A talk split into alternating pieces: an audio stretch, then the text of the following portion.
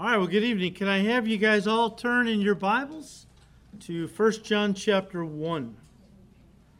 1 John chapter 1. The first part of uh, 1 John chapter 1 revolves around our fellowship with God. In fact, you could make a case that the whole book really revolves around that our fellowship with God. We read in verse 3 That which we have seen and heard, we declare to you, that you also may have fellowship with us, and truly our fellowship is with the Father and with his Son, Jesus Christ. And these things we write to you, that your joy may be full. Now, we've already pointed out, guys, that uh, our fellowship with God is both positional and practical. We enter into positional fellowship, which is oneness with Him at the moment of salvation. That never changes. That's why it's called eternal life. By its very definition, it has to be life for eternity. And reason it's unchanging and eternal is because it's unconditional. We didn't have anything to do to purchase it, uh, we just received it as a gift. And therefore, we can't do anything to lose it in the way of not measuring up or something, okay? But practical fellowship with the Lord is something we maintain moment by moment of each and every day as we stay close to Him, away from sin, walking in the Spirit. And so positional fellowship is permanent and can never be broken, whereas practical fellowship can be broken through sin and can only be restored through confession and repentance. We'll see that in a moment. I'm not sure that um, many Christians understand how important our fellowship is to God. It is something He greatly desires from us. Look, God doesn't need anything from us. He is totally self sufficient, all right? He uh, doesn't need anything from anything in His creation. But while God doesn't need our fellowship, our love, He does desire our fellowship. God is love. And when you are full of love, you want to share that love with others, especially with your children. You know, uh, husbands and wives don't need children. But most couples want children to love and have fellowship with. And of course, as the child grows from infancy to adolescence to adulthood, so does that fellowship grow deeper. Just like our walk with God. The longer we walk with the Lord and uh, the more we grow spiritually, the deeper our fellowship with God becomes. Guys, redemption is all about restoring the fellowship with man that was broken and lost through the fall. Many Christians think that God's primary purpose for saving us was to keep, you know, us from going to hell. You know, that, that's why God saved us. He wanted to keep folks from going to hell. Um, nice thought, uh, but not really. It's a great byproduct. Praise the Lord. I'll tell you what, if that was God's primary purpose in saving us, to keep people from going to hell, I got a better solution. Uh, don't create anybody in the first place, then nobody goes to hell. The main reason that God saved us was so that we could be connected to Him in intimate, joyful, eternal fellowship, which would make us true worshipers, John 4, verses 23 and 4, and allow us to bring Him glory in this world. So, guys, God's goal in redeeming us was to bring us into fellowship with Himself allowing us to bear the fruit of the Spirit so that uh, we would ultimately bring Him glory as lights in the darkness in this dark world. And um, as people would see our light, they would be drawn to Jesus and be saved. Of course, the devil's goal is to keep people away from God, to keep them walking in darkness so that they never get saved. They never have fellowship with Him ever. But if they do get saved, his primary mission then is to break their fellowship with God through temptation and sin, which will, listen, sever the flow of God's Spirit in their life, causing them to dry up. When that happens, the power of God in their life will be gone, the fruit of the Spirit will shrivel and die, their light will be extinguished, and their walk with and witness for God will be neutralized. The effect of this will be that their life will no longer bring God glory, but instead will bring dishonor and reproach on his name, even as any son or daughter who breaks the law brings reproach on the family name. When God's children break his laws, it brings reproach on the family of God and, of course, on God personally. And that discourages others from wanting to know him. Uh, I'm sure you've been watching the news or following uh, the fall of some of these mega pastors. It's very disheartening, especially when you read what was going on behind the scenes, what some of them were doing. Some of this stuff boggles the mind. I'm not really ready to embrace it as if it's true. I, I don't know, but if it is, my goodness. And the world looks at that and they go, if this is what Christians are all about, I want nothing to do with it. That's Satan's plan. I'm convinced that once you're saved, you're always saved. Again, your fellowship with Jesus positionally never changes. And the devil knows that if you're saved, he's lost you. No two ways around it. Of course, the next best thing is to get you to fall into sin, hopefully on a continual basis, because if he can't steal your salvation, the next best thing is to steal the assurance of your salvation, which John deals with at the end of this epistle. Because if you don't think you, you know, if you think because you're sinning that you've lost your salvation, well, if you don't think you are a Christian, you're not going to live like a victorious Christian, and therefore, uh, Satan's lost you, but at least he's neutralized your effectiveness. You're not going to touch anyone around you. Guys, this is spiritual warfare. You know, this is what spiritual warfare is it's a battle for the souls of men and women, many of whom we know and love, family. And the way the devil does it is to try to keep people away from Jesus. That's true. And the world is full of ways he's, he does that. But even if a person does get saved, the plan then is to, you know, keep you out of the word, keep you off your knees, right? And the idea is if he can get you to walk carnally, where, you know, you're not having victory over sin, well, you're not much of a threat to his kingdom. And besides that, you're not going to be touching too many lives around you for Christ. And so that's spiritual warfare in a nutshell.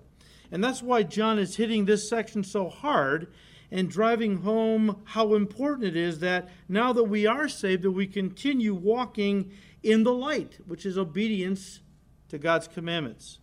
This will bring God glory and light the way for sinners to come to Him and be saved. But, guys, it all starts with our fellowship with Him. Now, listen Satan is a master counterfeiter and deceiver. And he tries to tell people they he tries to tell people that they have a relationship with God when they don't. How? By trying to direct their zeal for God down the path of religion and not relationship. You know, we Christians are famous for saying Christianity is not a religion, it's a relationship, right? And that's true. Look, Satan isn't anti religion. In fact, he does some of his greatest work through religion. He knows that people naturally have uh, a desire to know God. That's God has put that in every person's heart, a God shaped void which only He can satisfy. Now, of course, they don't always know it's a God shaped void, they, they know it's a void. And like the woman by the well in John 4, they're trying to fill with all kinds of things. She was trying to fill with human relationships. That wasn't working out. Married and divorced five times, now living with a guy. Other people try to stuff that void or that emptiness with material things or uh, sexual pleasure or drugs, alcohol, something, anything to numb the pain. There are those who figure out, because the Spirit's working on them, that that's a God shaped void that only uh, can be filled with a relationship with God Himself, right? And so the devil capitalizes on this desire that many people have. Most people aren't going to be atheists or even agnostics. Most people are going to want to try to find God. And he capitalizes on that. And uh, of course, there are some bizarre things he's pushing uh, people to get involved in under the guise of finding God. Uh, but let's just keep it a little more mainline. I grew up in the Roman Catholic Church. And uh, for many years, I had religion, but I didn't have a relationship. I didn't know any better. I went to church. I prayed the rosary. I lit the candles. I kept the, the holidays, the, the holy days. And, and Satan does that. He, he gets people to go to church. You, you want God? Fine, go to church. light candles, pray the rosary, you know, uh, help out the local food uh, pantry. This gives them the illusion that they know God and are heaven bound when all they really have is religion and not a living, vital relationship with Jesus where they are connected to Him through the new birth and the Holy Spirit. John 15, Jesus had a lot to say about the uh, results of truly being connected to Him. We talked about it the last couple of weeks the fruit of the Spirit, right? So there's a lot of folks who are heavily involved in religion. And I mean, some of these people, I know Catholics who go to church every day of the week because in their minds, that's how you earn heaven. And Satan will just let them have all this activity, all these religious duties, and, and all this other stuff because he knows that in their mind that, that equates to going to heaven. Now, John knows that the truest test of the genuineness of a person's salvation is not going to church and maintaining a whole bunch of religious activities. Listen, it's walking in the light which means keeping the commandments of God on a regular basis. That is the truest test about where a person is with the Lord. Are they walking in the light on a continuous basis? Look at verse 5. This is the message which we have heard from him declared to you that God is light, and in him is no darkness at all. If we say that we have fellowship with him and walk in darkness, we lie and do not practice the truth. But if we walk in the light as he is in the light, we have fellowship with one another. Let's just stop there. And we're reviewing a little bit from last week, but when John talks about those who walk in darkness, verse 6, and those who walk in the light, verse 7, he's talking about a pattern of living, a lifestyle, not an occasional sin or, you know, bi yearly pilgrimage to the church for Christmas and Easter. A person's lifestyle again, what they practice on a daily basis, will reveal if they have a new nature, in other words, they're born again, saved, or if they're still operating under the control of their fallen nature, in other words, they're an unbeliever and a slave of Satan and sin. I mean, let's be honest, and Jesus said this you'll know them by their fruit. What is produced in their life? Is it the fruit of the Spirit, which means you have God inside of you? Because those are the attributes of God. We talked about this. And only when you are born again and have the nature of God within you are you going to be able to bring forth the attributes of God or the fruit of the Spirit. But you can couple that or contrast that in Galatians 5 19 to 21, I believe, where Paul talks about the works of the flesh and then the fruit of the Spirit. Unbelievers produce dead works, and a lot of it's sinful stuff that their fallen nature wants them to walk in. Fruit is only produced through life. I mean, if it's a dead apple tree, it's not producing fruit. It has to be a living fruit bearing tree to bear fruit because life brings forth life, and fruit is born through life. Just like when we are connected to Jesus through the new birth, uh, God begins to grow through us or in and through us the fruit of the Spirit. It's a sign that we are connected to Him. John tells us that all true Christians will walk in the light verse 7, or in other words, will practice the truth, as he said in verse 6. Again, verse 7 But if we walk in the light, as he is in the light, we have fellowship with one another. Listen. And the blood of Jesus Christ, his Son, the Greek says, continually cleanses us from all sin. And that's because once we're saved, in other words, we're in Christ, all our sins, past, present, and future, were placed under the cleansing blood of Jesus Christ. And guys, that means that when we uh, do sin in our daily practice, the blood of Jesus shed on Calvary's cross continues to wash us clean. In verse 7, John isn't making a conditional statement, he is stating a positional truth. He's not making a conditional statement, he's stating a positional truth. In other words, walking in the light doesn't save us, it doesn't keep us saved. It is the evidence that we are saved and children of God. I want you to see that because a lot of people read this and they read it conditionally. If we walk in the light, that's our responsibility, then we have forgiveness of sins. Well, that would make our salvation based on works. No, walking in the light, somebody who does that continuously, is somebody who was born again. It's an evidence that they are saved. And because we are saved, guys, and we are in Christ, that's why his blood continues to wash us clean when we sin, because we are saved. And Jesus lives in us. And um, he has opened a fountain of cleansing through his blood. And anyone who belongs to him and sins, that positionally now, the blood of Christ continually cleanses them from all unrighteousness. This perpetual cleansing continues, guys, all the way till the rapture when we are glorified, receive our new glorified bodies, and we sin no more. So that day's coming, okay? Uh, John says right now, if we say we have no sin, we deceive ourselves. The truth isn't in us. Someday, when we are glorified, when the rapture happens and we get our new bodies, uh, we will not, we will have no sin nature, and we will never sin ever again. We will be perfect. Now, as I said a moment ago, my positional fellowship with God, uh, once I'm saved, can never be broken. But my practical fellowship, yes, can be broken through sin. And when that happens, I need to acknowledge my sin, confess it to God, and ask Him for forgiveness. When I do that as a child of God, then my day by day practical fellowship is restored. And listen, the power and blessings of God begin to flow into my life once again. Now, if, if a Christian is backsliding or is backslid, okay, they're still saved. But all the power, all the joy, all the things that were growing in them because they were connected to Jesus in a vital, you know, connect, walking in the Spirit and so on, uh, of course, all those things begin to dry up because once you sever yourself from Christ practically, you're never severed from Him positionally once you're saved.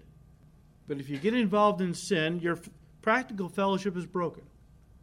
And for that to be restored, you need to confess that sin. First of all, acknowledge it, confess it, and then ask God for forgiveness. When I do that, my practical fellowship is restored, and the power and blessings of God begin to flow into my life once again.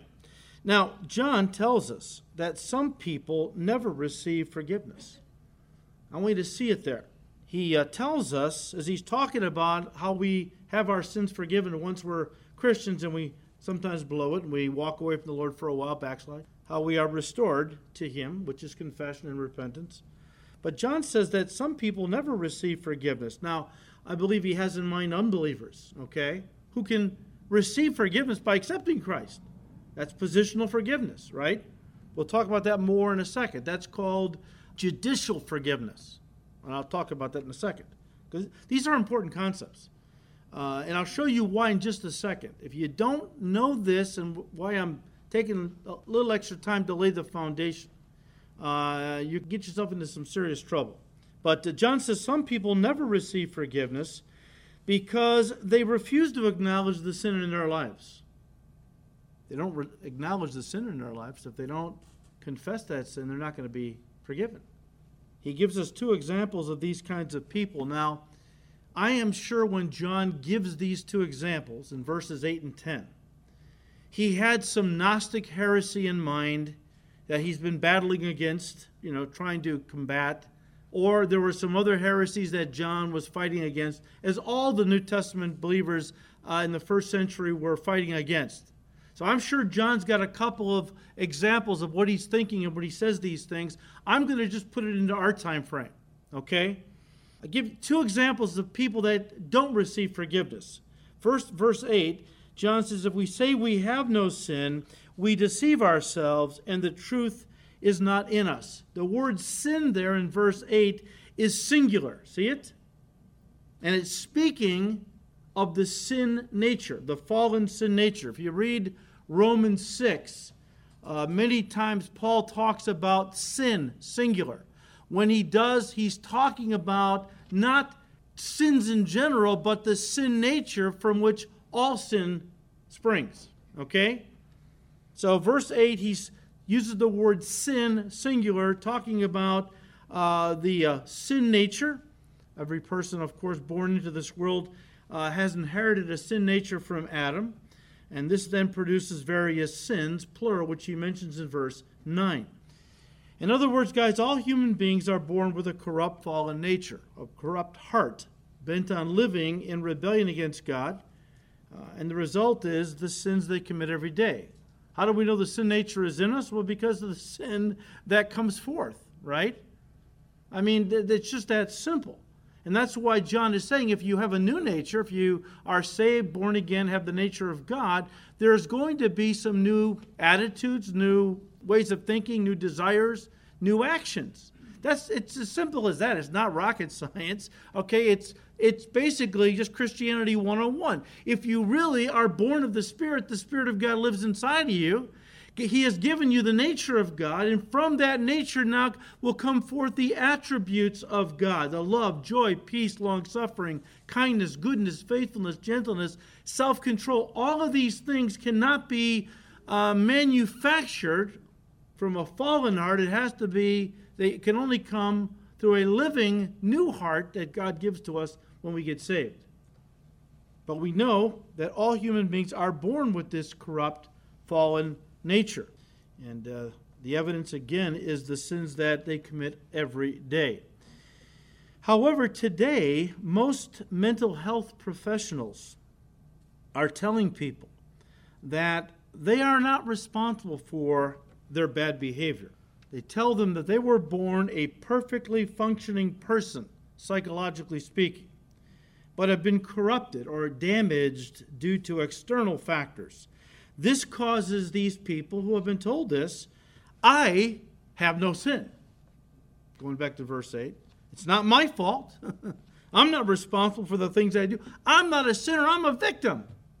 One Christian author, speaking on this very topic, said, and I quote, Psychological counseling often promotes the belief that problems adversely affecting a person's mental and emotional welfare are determined by circumstances external to the person, such as parental abuse or environment. The Bible tells us that a man's evil heart and his sinful choices cause his mental, emotional, and behavioral problems. For from, and he quotes now Mark 7, verses 21 to 23, uh, where Jesus is speaking, for from within, out of the heart of men, proceed evil thoughts, adulteries, fornications, murders, thefts, covetousness, wickedness, deceit lasciviousness, an evil eye, blasphemy, pride, foolishness, all these evil things come from within and defile the man. The author goes on psychotherapy attempts to improve the self through concepts such as self love, self esteem, self worth, self image, self actualization, etc. The Bible teaches that self is humanity's main problem, not the solution to the ills that plague mankind and it prophetically identifies the chief solution of psychological counseling self love. Most psychological counseling is built around the idea that when we were born, we were born a perfectly functioning clean slate. And it was through uh, external environmental pressures, our upbringing, or things that people did to us, or whatever it might be, that, you know, sent us down the wrong path, kind of broke us and damaged us. But you know, it's all linked to we lack self love, they say. So all these problems can be fixed if we just learn to love ourselves. Well, you know, the Bible says we already do love ourselves. No man ever hated his flesh, but cares for it, nourishes it, Paul tells us, right? Jesus, you know, and I love how one atheistic psychotherapist named Erich Fromm, in wanting to kind of reach Christians to expand his practice back in the 40s, I think, took that verse where Jesus said, Love others as you love yourself. He turned it around and reinterpreted it and said, uh, You can't love others until you first learn to love yourself. You'd be shocked and amazed at how many churches and Christian pastors and teachers and even professors have bought into that, taking their you know, theology. They don't even realize, I, I think, some of them, that this came from the mouth of a godless atheist the Bible never teaches us we can't love others until we first learn to love ourselves. It says, look, we already love ourselves. We all take care of ourselves. We feed ourselves. We clothe ourselves. Now love others the same way. Take care of them. They need to be fed and clothed and so on. Self love. Oh, that's where it's at, they say. Folks, self love, as the author goes on to say, is the catalyst to a life of depravity and selfishness. That's where the Bible tells us to die to self. Self esteem? Are you kidding me? Don't feed self. Esteem it? No, kill it. You, you feed it and you build it up and you esteem it. It's a, a monster that will grow and dominate everything. Then he ends by quoting out of 2 Timothy 3, verse 1 Know this also, that in the last days perilous times shall come, for men shall be lovers of their own selves. Boy, we see that today. And again, I think this is fulfilled today uh, to a large degree because of the influence of psychology in our uh, world and even in the church. Again, going back to the idea that we have no sin. I'm not a sinner, I'm a victim. Okay. Look, it's not until we take responsibility for our actions by first of all acknowledging that we are sinners, not helpless victims, sinners, and that we are guilty of committing sins against God's holy commandments. Look, it's not until we acknowledge our sins and confess them to God that we will receive forgiveness. He wants to forgive us. But we have to we have to tell him, Lord, I have sinned. Now I will mention one more application to John's statement in verse 8 and we'll move on about those who say we have no sin. And that's in regard to a doctrine known as the doctrine of Christian perfectionism. Christian perfectionism.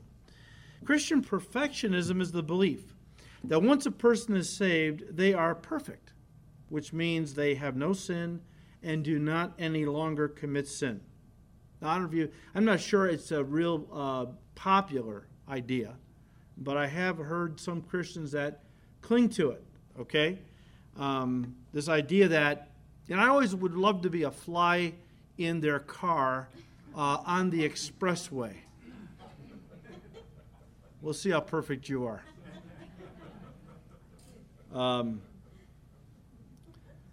how do they come up with this? That once you're saved, you are, your sins are gone and you never sin again. Well, this doctrine is based in part on John's statement in chapter 3. Why don't you turn there? I'll just read you um, verse 5, part of verse 6, and then verse 9. 1 John 3, verse 5. And you know that he was manifested to take away our sins, and in him there is no sin. Verse 6, letter part. Whoever sins has neither seen him nor known him. Whoever sins has neither seen him nor has known him. Verse 9.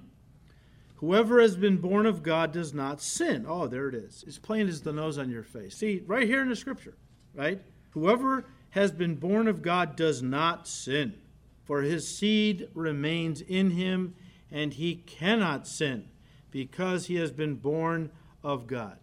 Well, we'll get to this when we get to chapter 3, but I'll just give you a little heads up, all right? In the Greek, what John is actually saying, no child of God could live habitually in sin. He says in chapter 1, if we say we don't have any sin, we're deceiving ourselves, all right? true children of God, real Christians, they're going to sin. Now, he starts off chapter 2 by saying, My little children. I mean, yeah, I want you to know that, you know, even, even true believers sin. I'm writing to you, not that you should go out and say, okay, great, well, I'm to, if I'm destined to sin, or if I'm, you know, if I'm to keep sinning once in a while until I get my new body, then you know what? I'll just give in to it. And, you know, no, and I don't want you to go out and sin.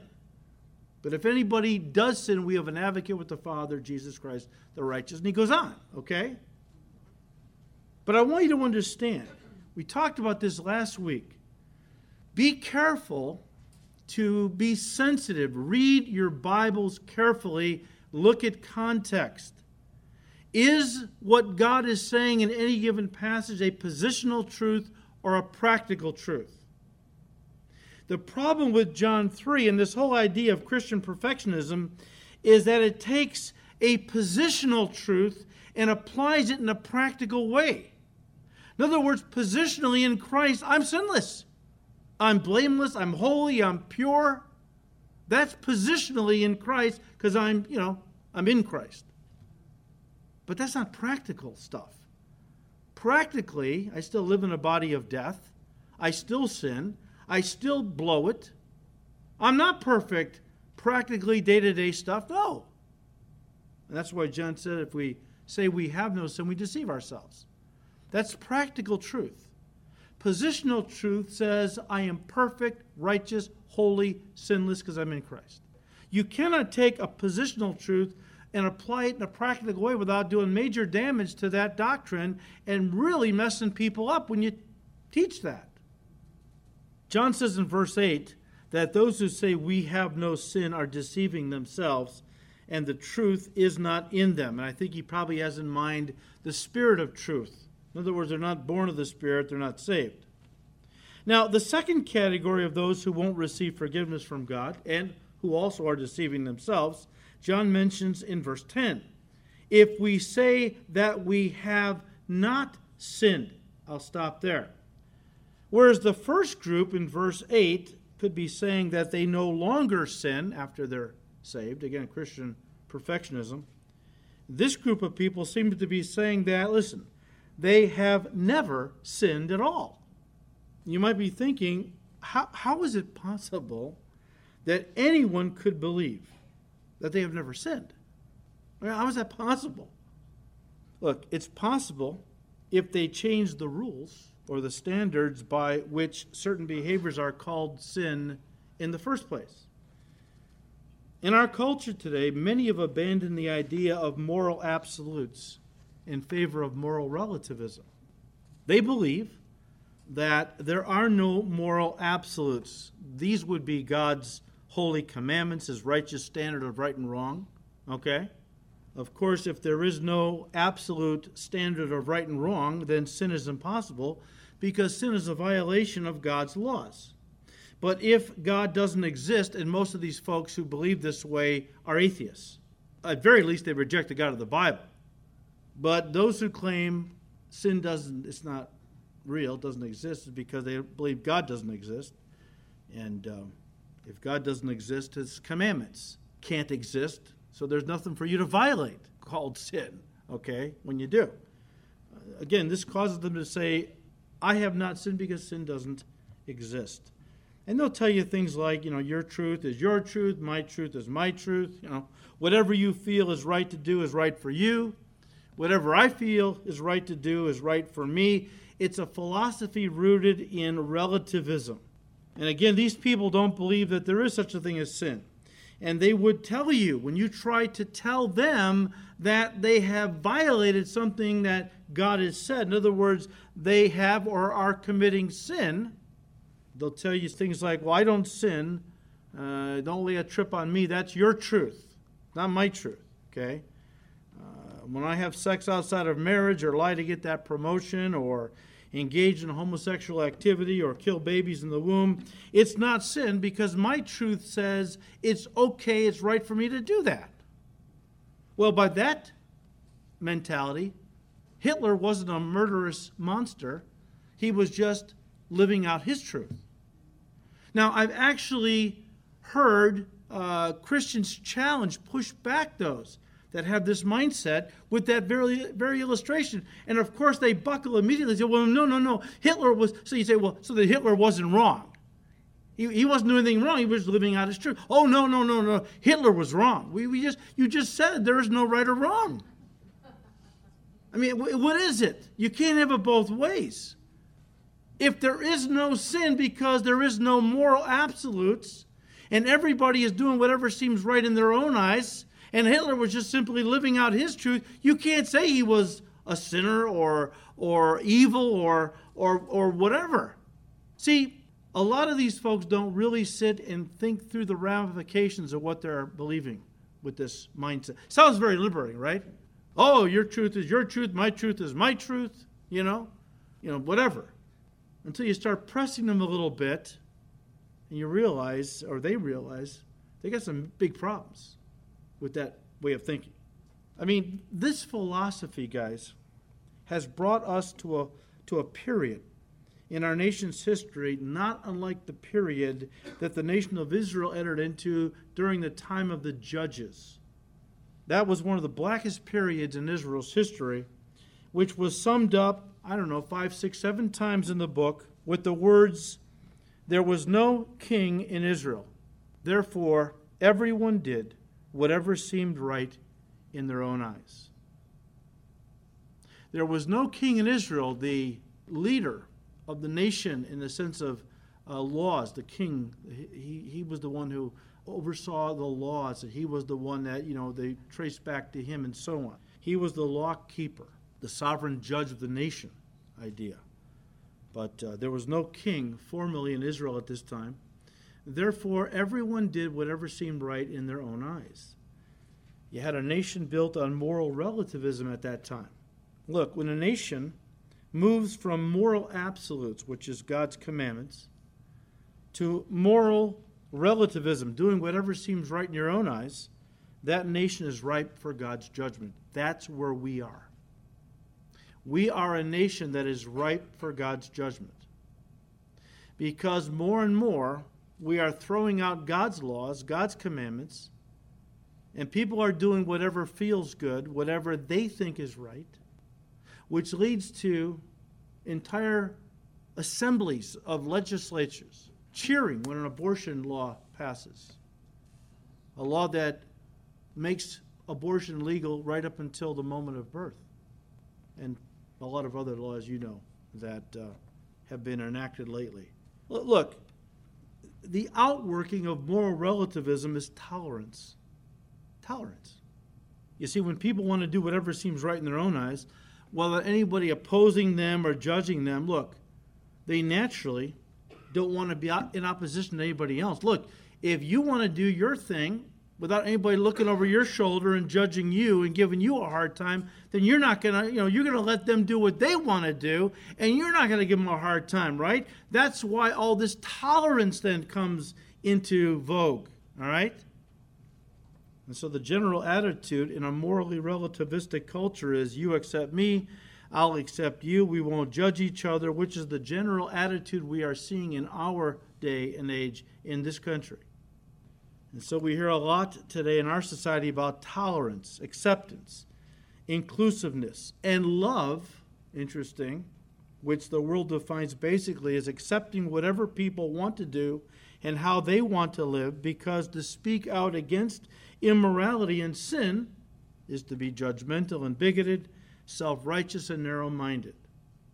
Now, guys, in contrast to man's relativistic moral insanity, stands the Word of God, which is true and righteous. Turn to Psalm 19. Of course, for many, many years, God's Word was the foundation upon which our society was built. Satan has been chipping away at that foundation for a long time. And now things are beginning to crumble. Our bedrock institutions, marriage. In fact, it's gotten so bad that the most basic thing that God has created us, the sexuality, the, the first thing a doctor says when a child is born is what? It is a boy, it is a girl. Now that's gone out the window. Psalm 11, verse 3 If the foundations are destroyed, what can the righteous do? Well, nothing. If we lose the foundation upon which this country was built, and we are losing it fast, this country will crumble. We're already seeing it. The Word of God stands in direct contrast to all this relativistic moral insanity that we see going on around us. And I love Psalm 19. Let's look at verse 7. The law of the Lord. Now, all these are just different ways of saying the Word of God. The law of the Lord is perfect, converting the soul. The testimony of the Lord, Word of God, is sure, making wise the simple. The statutes of the Lord are right. There is right and wrong. The statutes of the Lord are right, rejoicing the heart. The commandment of the Lord is pure, enlightening the eyes. The fear of the Lord is all the Word of God, all God's commandments, all God's standards found in His Word. The fear of the Lord is clean, enduring forever. The judgments of the Lord are true and righteous altogether. The psalmist is telling us, guys, that God has given us absolute truth in His Word. And that becomes the standard by which we judge what is right and wrong. Not our feelings, not some kind of subjective mumbo jumbo where we just feel and work our way through life just feeling. No. There is absolute truth. And God gave it to us in His Word. We go back to 1 John 1, verse 10, where John said, If we say we have not sinned, we make him a liar, and his word is not in us. Look, the only human being that was ever born on planet Earth that was sinless and who remained sinless and who died sinless was Jesus Christ. And anyone else who makes that claim is deceiving themselves and calling God a liar because God has said all have sinned and fall short of God's glory. And as I said earlier, it's not until believers are raptured and receive their glorified bodies that this sanctification process will be complete. In other words, we will go from, you know, we were once born in sin, then we got saved and received a new nature, but the old nature hung on. So now there was that struggle going on. Galatians 5, right? The flesh warring against the spirit, the spirit warring against the flesh, right? But when the rapture happens, we will now receive a new body without a sin nature, and then we will finally be sanctified, fully sinless, for all of eternity. Until then, all of us are going to sin once in a while. That's kind of John's point here, okay? And when we do, God has given us instructions on what to do so that our sins are forgiven and our fellowship with Him is restored. And it's not, again, rocket science. Verse 9 very simple. You know, God keeps his truths simple when it comes to the most basic things he wants to get across. Salvation, something a child can understand. I mean, God makes it simple because he doesn't want only giant intellectual kind of people to be able to comprehend his truth. Children, he wants children to be able to understand, you know? And so when it comes to something as important as forgiveness when we sin, John says if we confess our sins, he is faithful and just to forgive us our sins and to cleanse us from all unrighteousness. Now, at this point, I want to read something that William MacDonald, uh, as a great commentator, uh, pointed out, uh, which I believe is important. That's why I want to read it to you. Keeping 1 John 1 9 in mind, okay, that we confess our sins, he is faithful and just to forgive us our sins. MacDonald says, and I quote, the forgiveness John speaks about here is parental, not judicial. Judicial forgiveness means forgiveness from the penalty of sins, which the sinner receives when he believes on the Lord Jesus Christ. It is called judicial because it is granted by God acting as judge. But what about sins which a person commits after conversion? As far as the penalty is concerned, the price has already been paid by the Lord Jesus Christ on the cross of Calvary. But as far as fellowship in the family of God is concerned, the sinning saint needs parental forgiveness. That is, the forgiveness of his father. He obtains it by confessing his sin. We need judicial forgiveness only once. That takes care of the penalty for all our sins, past, present, and future. But we need parental forgiveness throughout our entire Christian life. End quote. Now, in verse 9, when John talks about, you know, if we confess our sins, the word confess in the Greek literally means to say the same thing. To say the same thing. In other words, when we confess our sins, we are telling God that we agree with Him. That what He called sin, the very thing I went ahead and did anyways, was wrong. It was, was sin it was not right. It was not, not trying to put any kind of face on it that would make it look better than it is. I am being, I'm just, Lord, you said it was sin. I did it. I agree with you. I was wrong. It was, it was a, a, a transgression on my part. You're just confessing your sins without any buts. Well, yeah, Lord, I, I did that. Okay, uh, you know, I, I lost my temper there at uh, the store, but, you know, that person pushed my buttons and wasn't really my fault. Know, God, I don't want to hear about your buttons.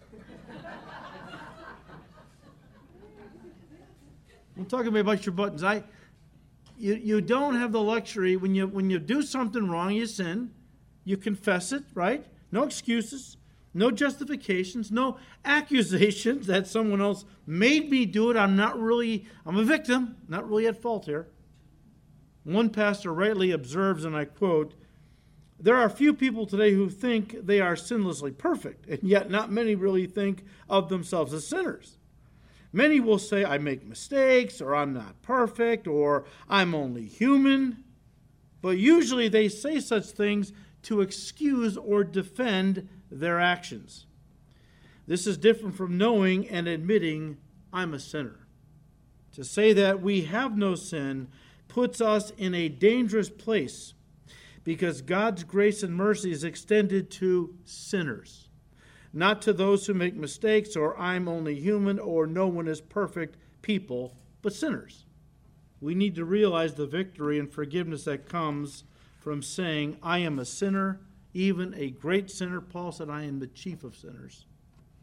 But I have a Savior who cleanses sinners from all sin. That, that's what God wants to hear.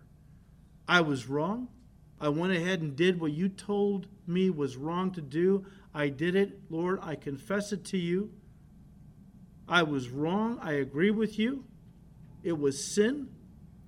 And now I ask you for forgiveness and for the grace to not go there ever again. You know, when you talk about the way different people handle um, how they come to God, you know, and um, how they see themselves.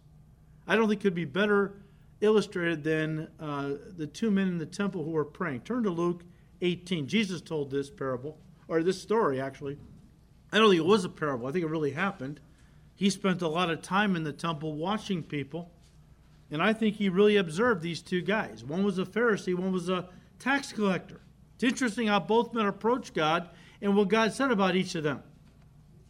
So Jesus said, Two men went up to the temple to pray, one a Pharisee and the other a tax collector. The Pharisee stood and prayed thus with himself. Now, you get the impression God's not even listening. So he's over in the corner praying, but, you know, he's praying, you know, basically uh, to himself. He said, God, I thank you that I'm not like other men, extortioners, unjust, adulterers, or even like this tax collector. I fast twice a week. I give tithes of all I possess. And a lot of I's in there, isn't there? I, I, I. I fast twice a week. I give tithes of all that I possess. Verse 13, and the tax collector standing afar off would not so much as raise his eyes to heaven, but beat his breast, saying, God, be merciful to me, a sinner. Jesus said, I tell you this this man, the tax collector, went down to his house justified rather than the other, the Pharisee. For everyone who exalts himself will be humbled, and he who humbles himself will be exalted. So the Pharisee, you don't hear any mention of any sin.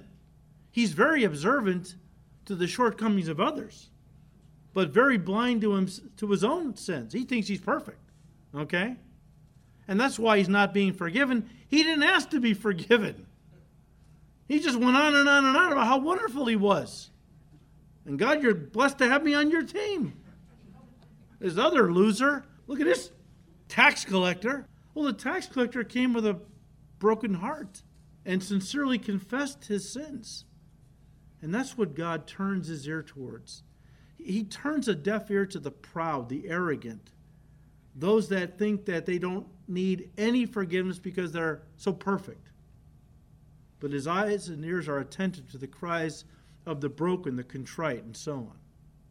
These folks he will not turn a deaf ear toward. Also, when you talk about the word confess in the Greek, yes, uh, it means to say the same thing, but it's also uh, translates a verb from the Greek that is in the present tense. Anything in the present tense in the Greek means an ongoing thing, okay? Which means that we must keep on confessing our sin. Because we sin all the time, right? It's not like you get saved. You know, guys, you know, when, when, you, when you got married, like I was, I was uh, watching a marriage seminar, a Christian seminar, and the guy, the teacher was making a little joke, and uh, he said, uh, "Look, I told my wife I loved her when I got married to her, and until I take it back, it's still in force. I don't need to keep saying it."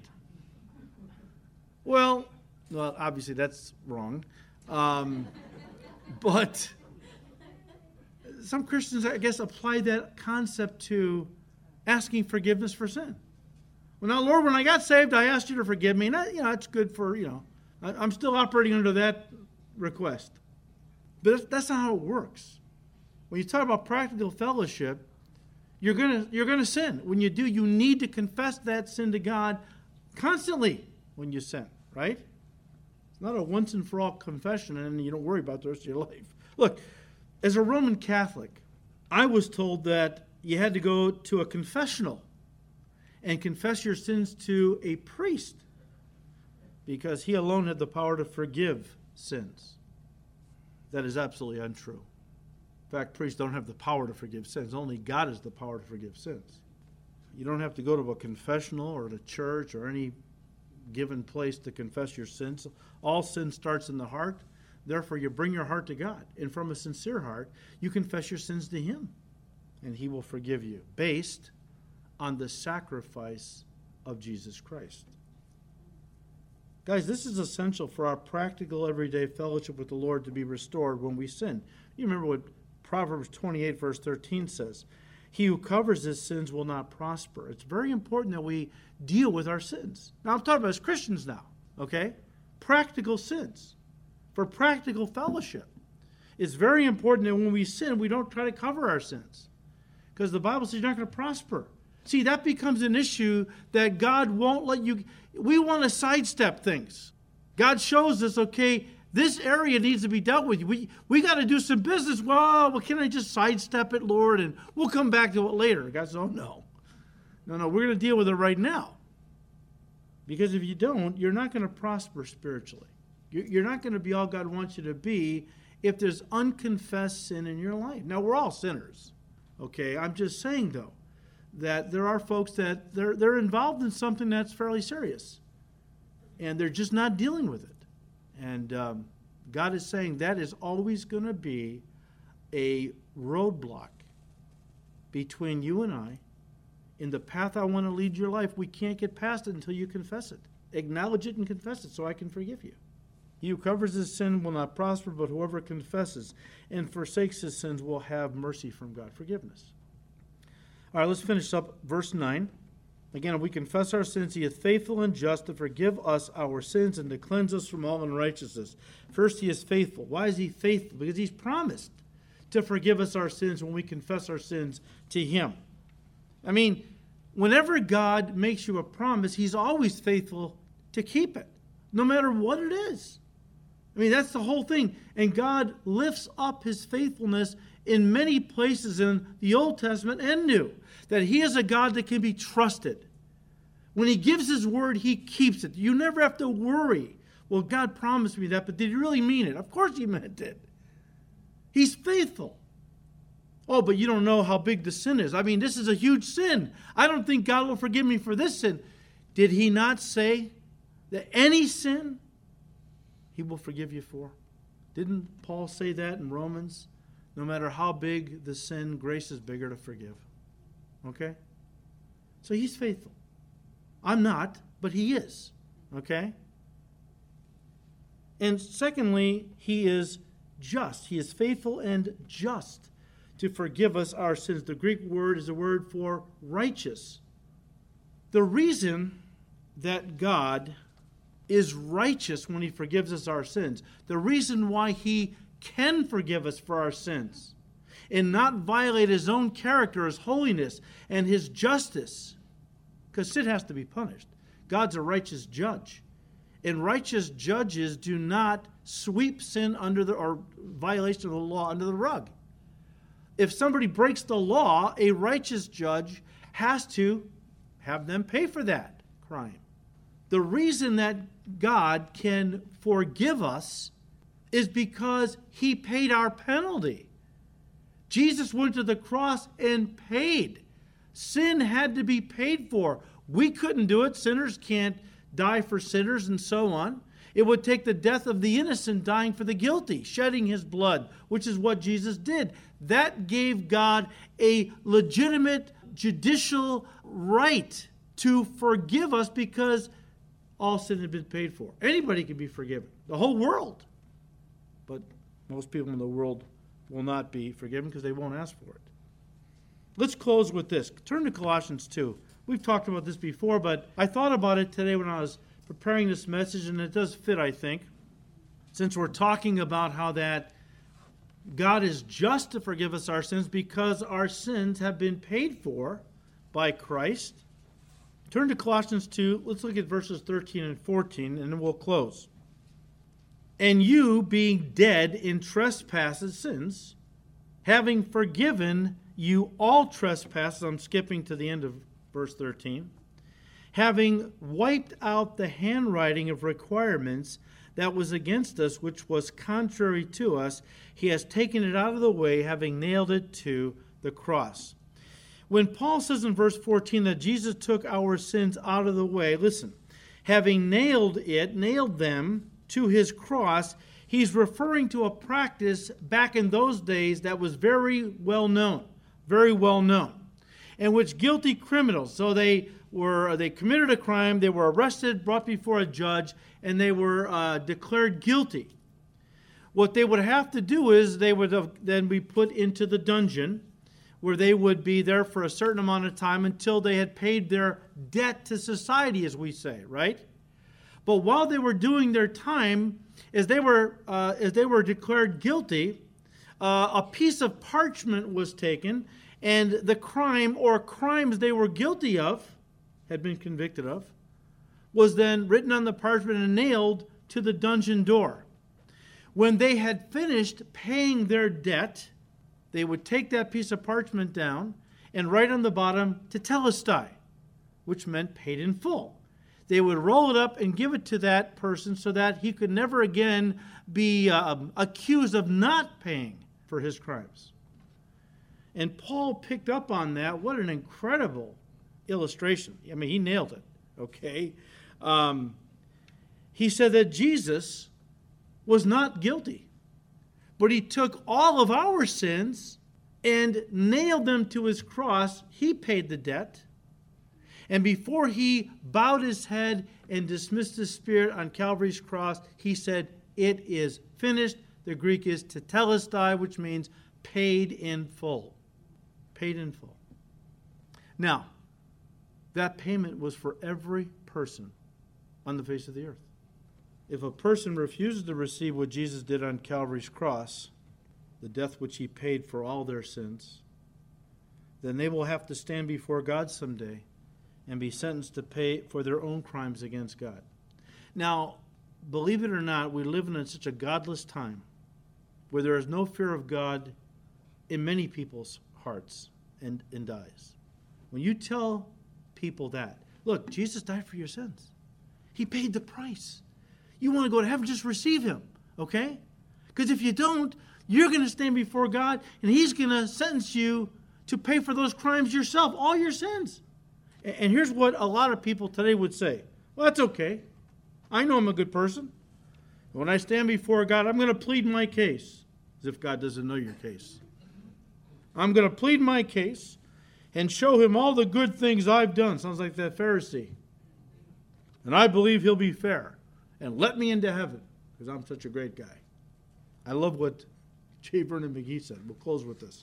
He said, Yes, my friend, you will be able to get a fair trial there. Your life is on tape. It's going back a little ways.